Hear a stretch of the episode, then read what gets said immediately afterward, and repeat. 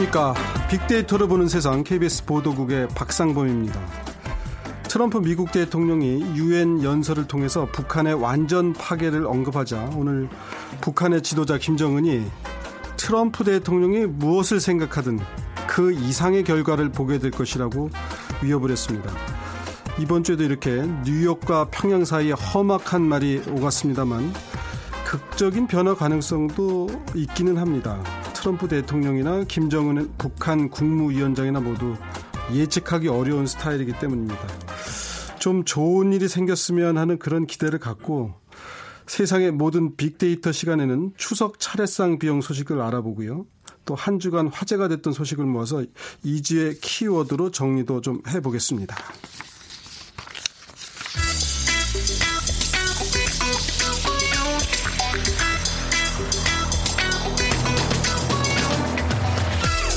여러분이 궁금한 모든 이슈를 알아보는 세상의 모든 빅데이터. 다음 소프트 최재원 이사가 분석해드립니다. 네, 최재원 이사님 어서 오세요. 네, 안녕하세요. 그 이번 주에 키워드하고 상관없는데 제가 이제 오프닝 멘트를 준비하면서 든 생각인데 오늘 아침에 그 소식이 나왔거든요. 네네. 국무위원장 명의로 해서 김정은 최고 지도자 김정은이 자기 명의로 이렇게 성명을 내는 건 이제 처음 있는 일이에요. 외무성도 아니니 뭐 국무 저 미국 그 저 저 북한 그런 인민무력부단이니 뭐 이런 식으로는 나오는데 이게 하여튼 냈는데 말이죠. 그 단어가 어떻게 돼 있냐면 무엇을 생각하든 그 이상의 결과를 보게 될 것이다. 이게 요즘 이게 우리 SNS나 젊은 분들이 많이 쓰는 표현 아닌가요? 어, 저도 그렇게 느끼는데요. 예. 우리 SNS를 즐겨 보지 예. 않았나라는 생각도 들고 예. 사실 예전에 쓰지 않았던 표현을 지금 쓰는 것 같아요. 예. 그러니까 북한식 표현은 잘 아닌데 그 최고 지 북한의 최고 지도자 김정은이 우리 그 SNS 소셜 미디어나 이런 것들을 좀 많이 보는 게 아닌가.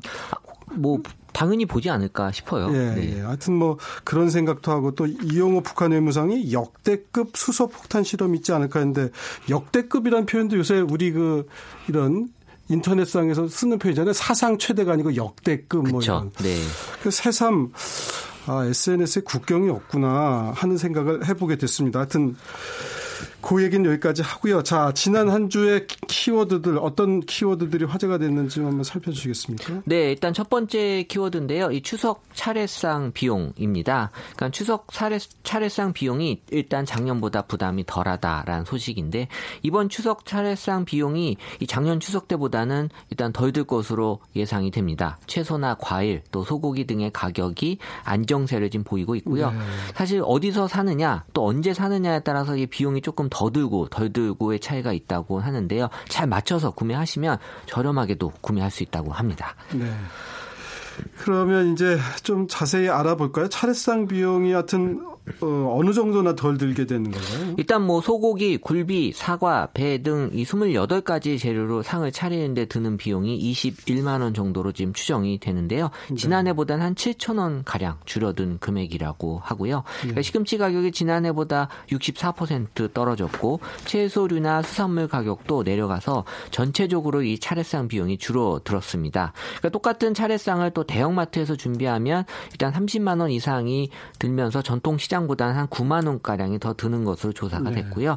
물론 가격 차이는 품목마다 달라서 또 이 대형마트가 오히려 배추나 무, 밤 등 8개 품목에 있어서는 더 저렴하게 나타났습니다. 이 차례상 비용 이제 해마다 뉴스로 나오는데 이럴 때는 뭐 소고기를 얼마나 사는 걸 기준으로 하는지 모르겠어요. 뭐한 아. 반근 사는 걸 기준으로 하나요? 그렇죠. 뭐 사실 뭐 이게 딱 정해진 게 조사하는 방식이 있는 것 같아요. 예, 네. 뭐 굴비 몇 마리, 사과를 몇 개 사는 걸 기준으로 하나 하는 생각이 좀 들었습니다. 자. 하여튼 대형마트가 싼 것도 있고 전통시장이 싼 것도 있고 거기까지 이제 말씀 들었습니다. 그러면 지금 이제 채 2주가 안 남았어요. 네. 한 열흘 정도 남았나요?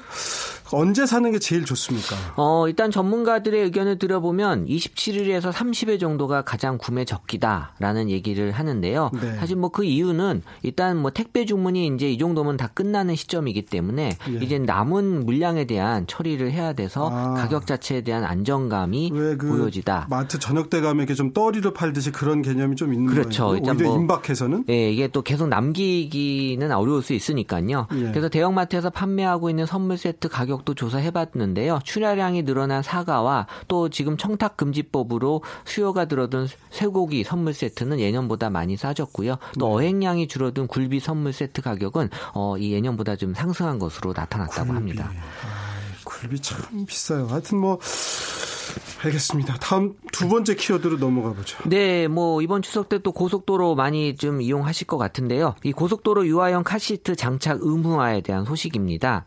이 고속버스나 시외버스의 유아용 카시트 장착을 의무화하는 법안이 21일 국회 국토교통위원회를 통과했다는 소식인데요. 국회 국토교통위원회에 따르면 바른정당 이학재 의원이 대표 발의한 여객 자동차 운수사업법 일부 개정 법률안이 이날 전체 회의에서 통과돼서 법제 사법위원회로 넘어갔습니다. 한번 있어보자. 유아용 카시트를 그러면 몇 개를 장착해야 되는 건가요? 어, 일단 몇 개가 중요한 게 아니라 일단 네. 뭐 유아가 탔을 때 카시트를 장착을 해서 앉혀야 네. 된다라는 걸로 일단 어, 보고 있는 것 같고요. 네. 그래서 6세 미만인 경우에 이 좌석 안전띠를 정상적으로 착용할 수 있도록 여객 자동차 운전 사업자가 이 신규로 도입되는 차량부터 유아 보호용 장구를 장착할 수 있는 상태를 유지하도록 한 것이 바로 골자입니다. 음, 그러니까 다만 지금 버스 말고 새로 이제 새 버스를 들여올 때 그때 유아 보호용 장구를 네 그렇죠. 장착할 수 있어요. 그래서. 뭐 지금 기술 여건상 유아 보호용 장구를 정상적으로 장착할 수 없는 차량에 대해서는 3년까지 또 유예 기간을 둬서 어, 준비할 수 있게 만들도록 네. 하고요. 그러니까 현행법은 고속이나 시외버스 등에서 카시트와 같은 유아 보호용 장구 장착을 명시하지 않고 있어서 네. 이 카시트법이 국회 법사위를 거쳐 본회의까지 지금 통과되기를 지금 기대하고 네. 있습니다. 제가 뭐 조금 전에도 여쭤봤던 이유는 뭐 아직은 정해지지는 않았겠지만 카시트를 뭐 한개 놨는데 6세 미만 아이가 명절 때 귀성객들이 많이 탈 수도 있잖아 아이 데리고. 그렇죠. 네. 그러면은 어떻게 되나요? 그러니까 그런 부분들이 앞으로 좀더 어, 보완돼야 될 부분인 것 같고요. 그렇다고 뭐 무한정 늘릴 수도 없을 테고 띄었다 붙였다 하기도 쉽지 않을 텐데. 네.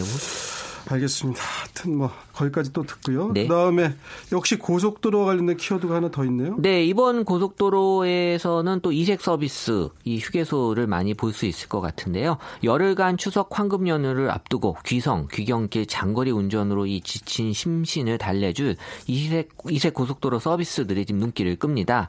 한국도로공사는 다음 달 추석 연휴를 앞두고 고속도로 휴게소 이색 서비스를 소개하는 그런 어, 소식을 갖고 있었습니다. 뭐 어떤 서비스를 선보입니까? 일단 경부선 서울 방향 안성 휴게소에서는요 전국 처음으로 이제 병원이 이제 설치가 아, 되고요. 휴게소의 병원. 네, 그래서 내과나 외과, 피부과, 정형외과, 소아 청소년 등의 진료 과목으로 토요일을 제외하고 매일 오전 10시부터 오후 8시까지 진료하는데요. 사실 서울 방향이면 이제 그 명절을 치르고 올라오시는 분들이 많이 이용하실 것 같은데 네.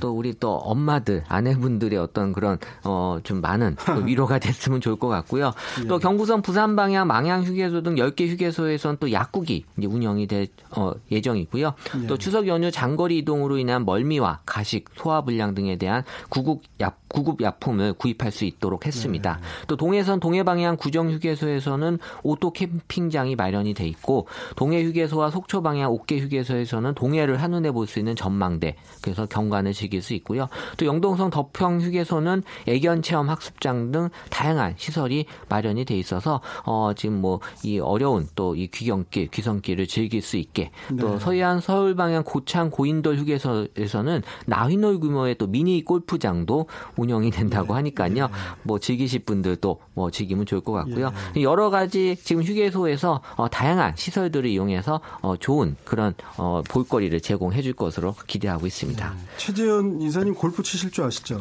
어, 쳐봤습니다. 예. 네. 나이놀이라고 하시는 걸 보고 보통은 그냥 9월이라고 돼 있는데. 아, 그런가요? 예. 네.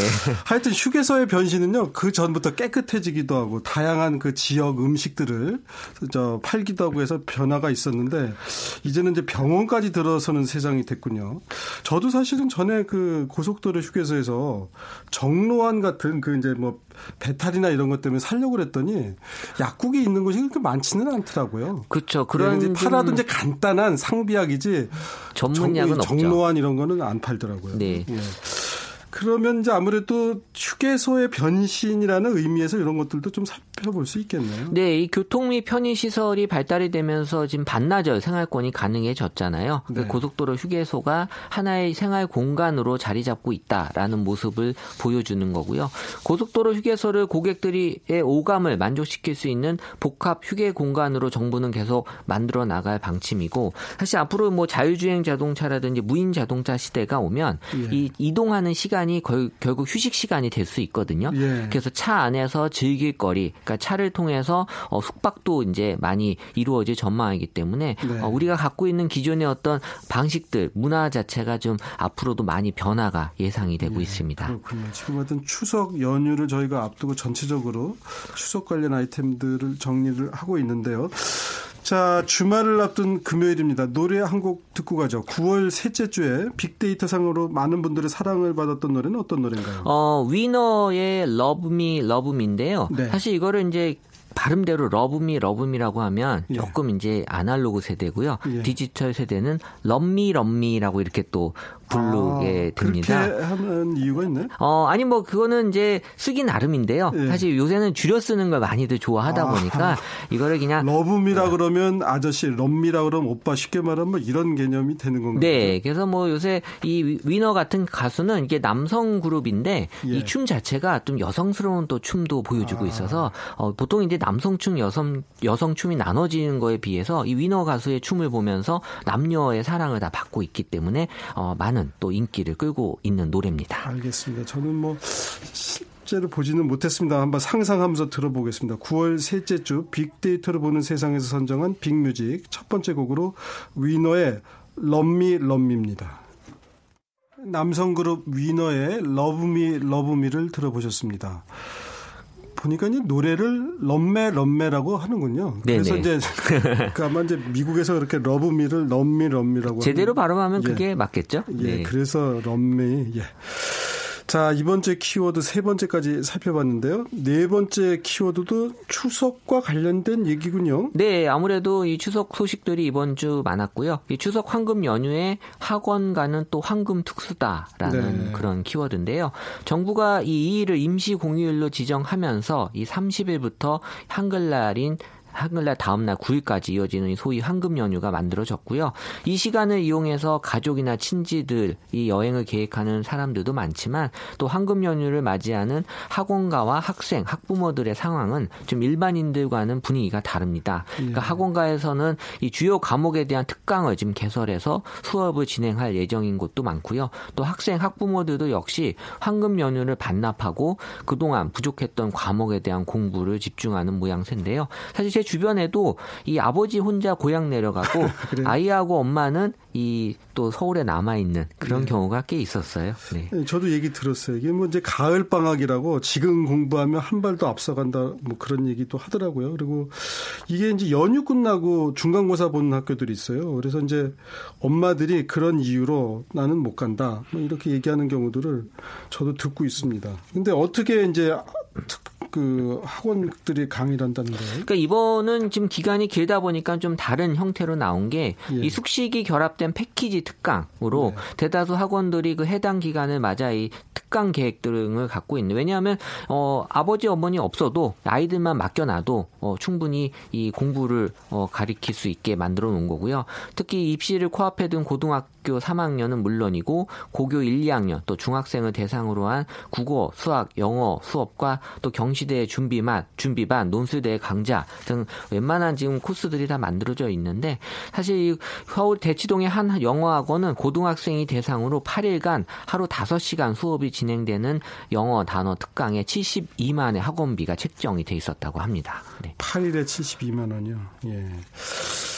야, 이게 뭐 이게 뭐 저희는 엄청 많아 보이는데 아마 그 대치동 학원가에서는 이 정도면 염가예요. 그럴는지도 모르겠어요. 비용이 전체적으로 얼마나 듭니까? 네, 고등학교 1학년을 대상으로 하는 또 다른 수학 학원은 추석 당일을 제외하고 하루 2시간 30분간 수업을 진행하고 50만 원. 네. 또 다른 수학 학원은 사회 완성, 뭐 고3, 뭐 수능 특강 수업을 진행하는데 20만 원 등을 예. 학원비를 정해 놓고 있고요. 그러니까 일주일 특강에 수강료 100만 원 넘는 곳도 있다고 합니다. 그래서 황금 연휴 특강 을 또 받으러 지방에서 올라오는 학생들도 있기 때문에 이 호텔 숙박과 또 학원 강의를 아예 패키지로 묶은 그런 프로그램도 있고요. 그러니까 대치동의 또 한 종합학원은 수업료 72만 원과 호텔 숙식비 80만 원을 비롯해서 사회과학, 탐구, 논술 등이 포함된 패키지 약 200만 원 상품도 지금 선보이고 있고요. 그러니까 학원가에서는 이런 황금 연휴에 그 학부모들의 불안 심리를 조장하는 경우도 좀 나타나고 있는데 어 이런 그 학원가에서 뿌린 여러 가지 문구들이 어떻게 보면은 이 또 학부모들의 지금 심리를 자극하기도 하고 또 한편에서는 오히려 더 학부모들이 학원들한테 지금 학원이 방학이 어딨냐 수업을 해라라고 네. 하는 경우도 있다고 하기 때문에 이 수요와 공급이 서로 어느 정도 맞기 때문에 지금 나타나는 현상이 네. 아닌가라고 또 봐져요. 학원이 추석 풍속도를 바꿔놓겠군요. 사실 그 왜 우리나라 사람들이 7월 말 8월 초 그 주에 휴가를 가느냐 그러면 그 주에 방학을 해요 학원이.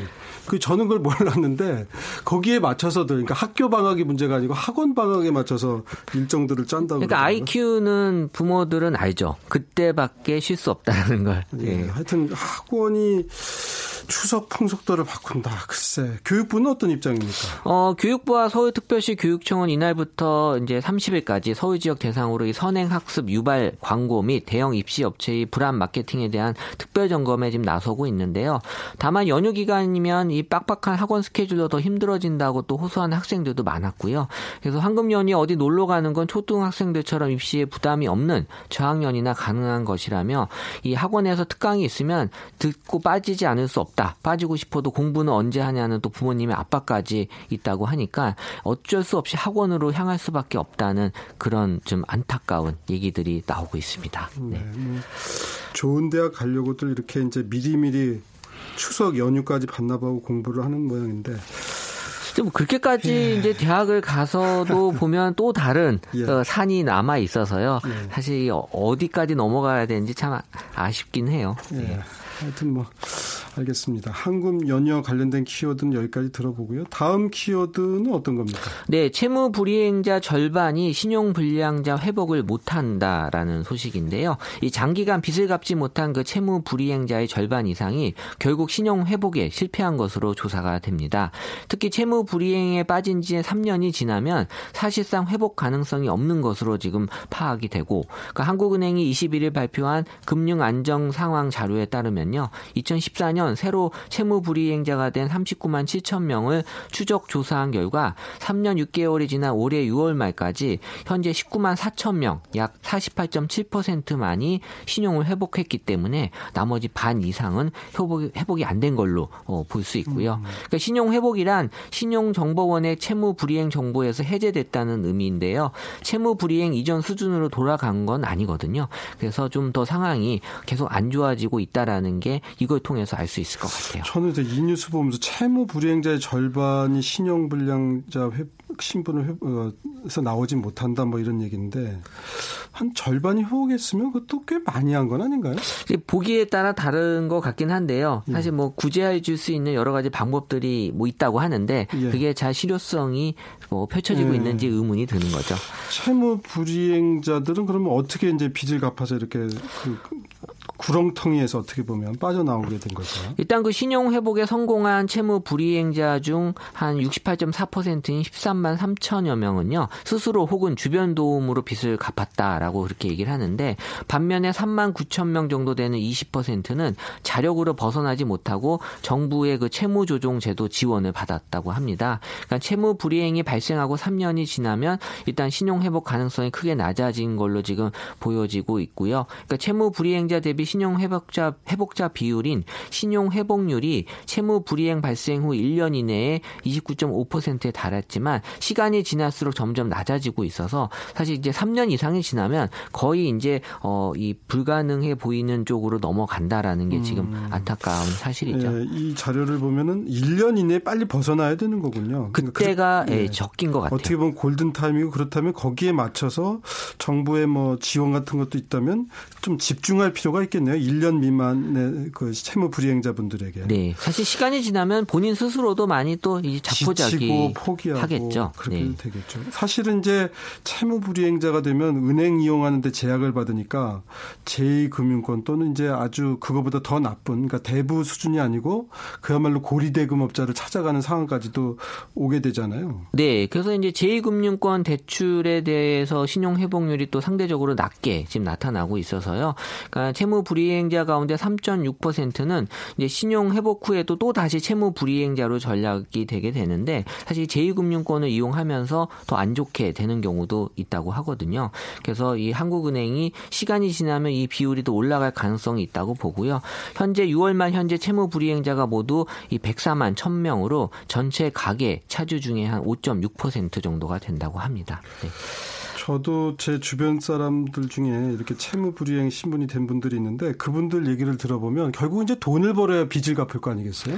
그렇죠. 근데 또 돈을 벌려고 그러면 은행에 가서 계좌도 개설해야 되는데 이게 힘든 거예요. 그러니까 그러면 신용을 먼저 회복해야 돈을 빌려주겠다는데 아니 돈을 벌어야 신용을 회복할 거 아니에요? 그렇죠. 그러니까 그 은행은 신용 있는 사람들한테만 돈 빌려주려고 그러니까 악순환이 예, 그러니까 돈을 거네요. 벌어야 빚을 갚을 텐데 빚을 갚을 수 있을 정도로 신용이 있어야만 돈을 빌려주겠다니까 이게 참 어려운 얘기더라고요. 네.